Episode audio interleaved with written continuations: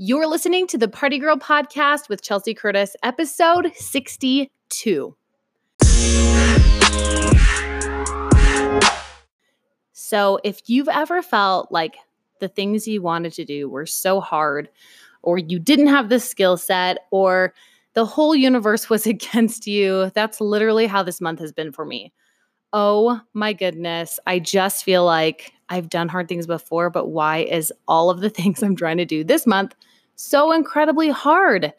And I kind of feel like everybody needs to remember that if you are still alive, if you woke up this morning breathing and you have the capacity, the mental capacity, and the just the willingness to want more, that that is not beyond what you deserve.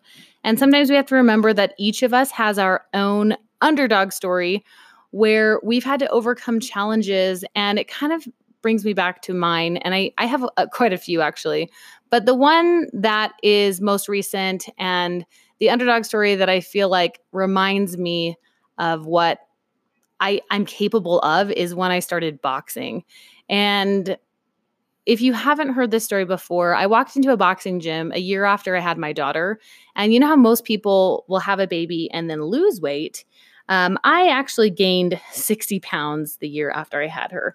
And so it was very, very hard physically. It was hard emotionally. I felt really out of my own body. I felt um, just unfamiliar because there were so many emotional changes. And now I had gained all this weight. And I found myself in a boxing gym and they offered me a free workout and I went in and I I don't know what it was but something about punching that bag it just like it was so freeing and relieving and exciting.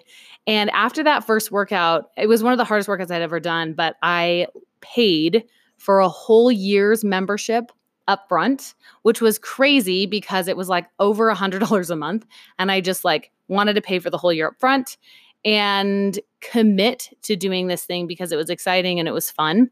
And all of a sudden, like I started going to this gym every single day to learn boxing.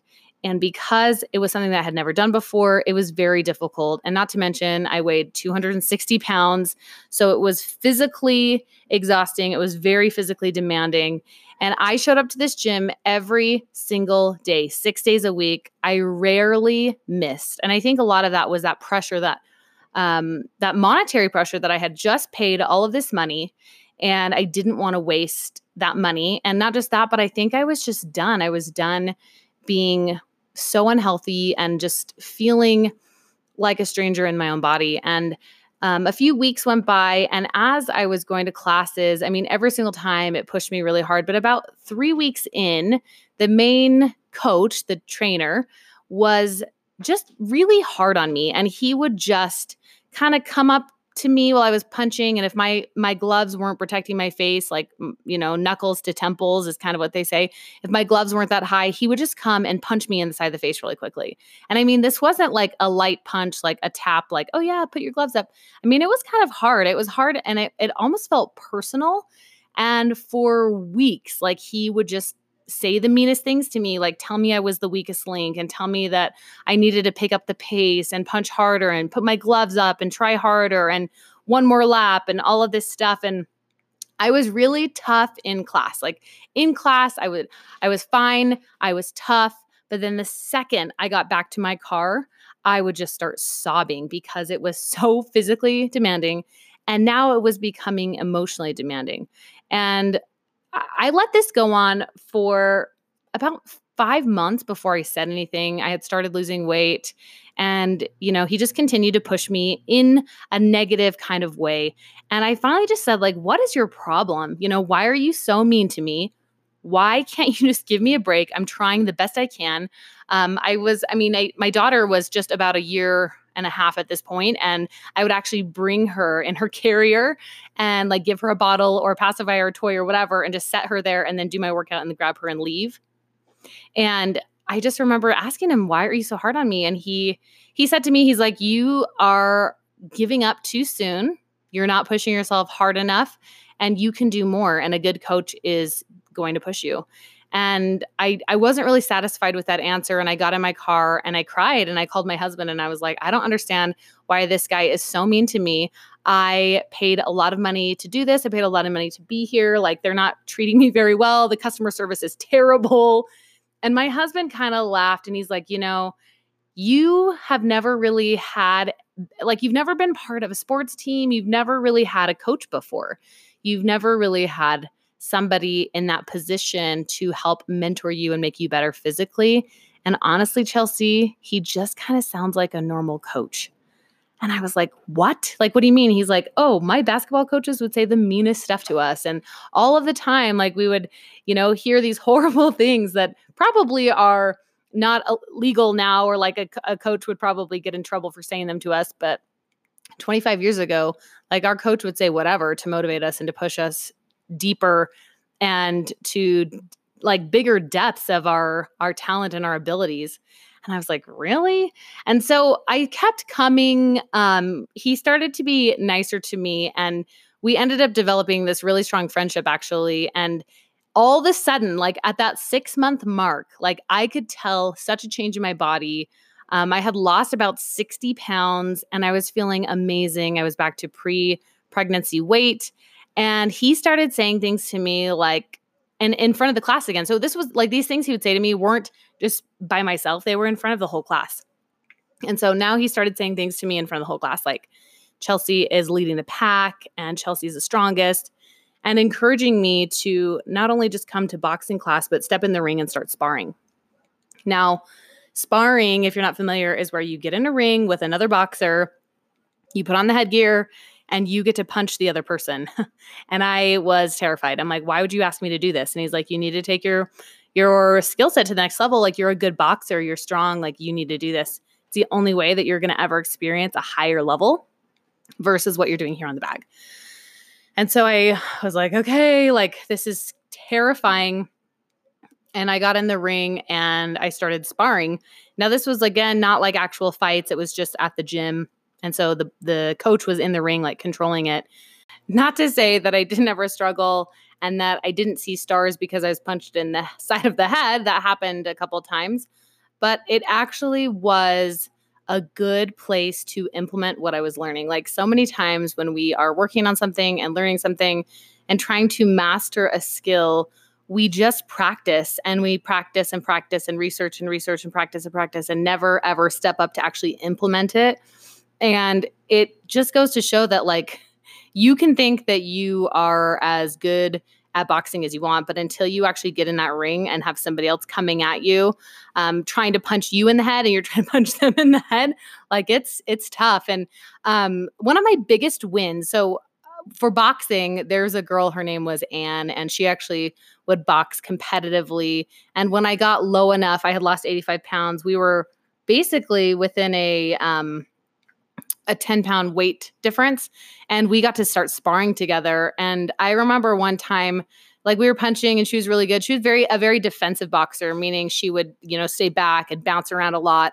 And I was kind of more um, aggressive. I would put my head down and just like punch, you know, like those uppercut type punches over and over and over. And I got her on the ropes and um, I she she punched me in the side of the head. I put my head down and I just started like uppercut, uppercut, uppercut into her gut and over and over and over. And uh, like I didn't care how many times she punched me in the head. I just kept going and I wouldn't stop.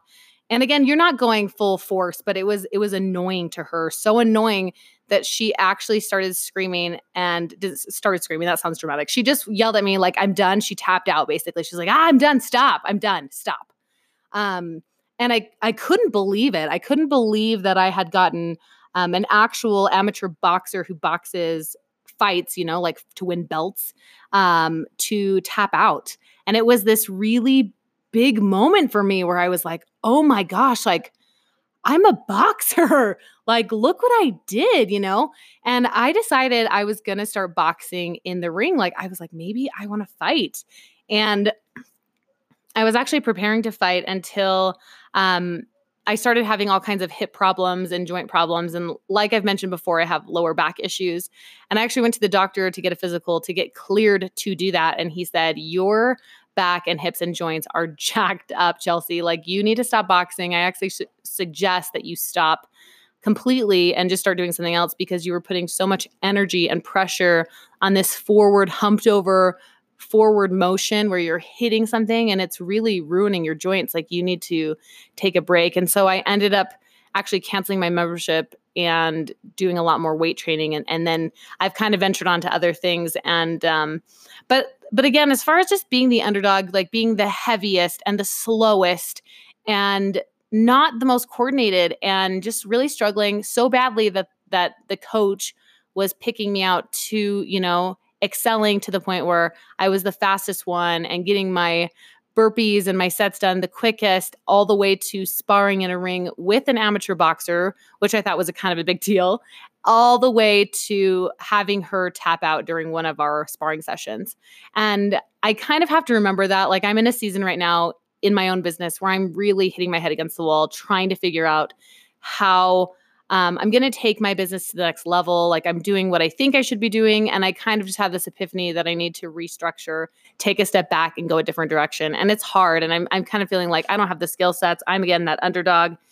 And I, uh, yeah, like I just want to let you know that if you have ever felt like that, if you've ever struggled with feeling like you're not enough or smart enough or, or talented enough or strong enough or whatever enough, that it really just comes down to using the willpower and that why, the sheer why and willpower that you have deep inside of you to say, you know what, I'm going to keep going despite the fact that I'm not the best.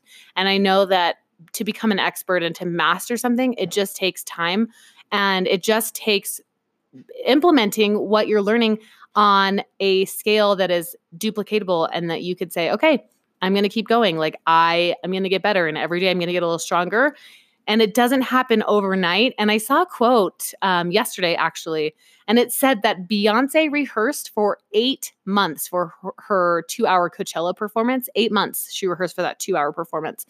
Um, remember that most things that are worth it do not come overnight. Like, don't expect anything like that anything different for your business like don't expect overnight results and the the game of the entrepreneur the game of i think physical fitness of mental well-being of uh, anything that you're going to pursue that you want to master comes at the cost of putting in the time you know, Rome wasn't built in a day. It just takes time. And it's small, consistent, daily action is the secret.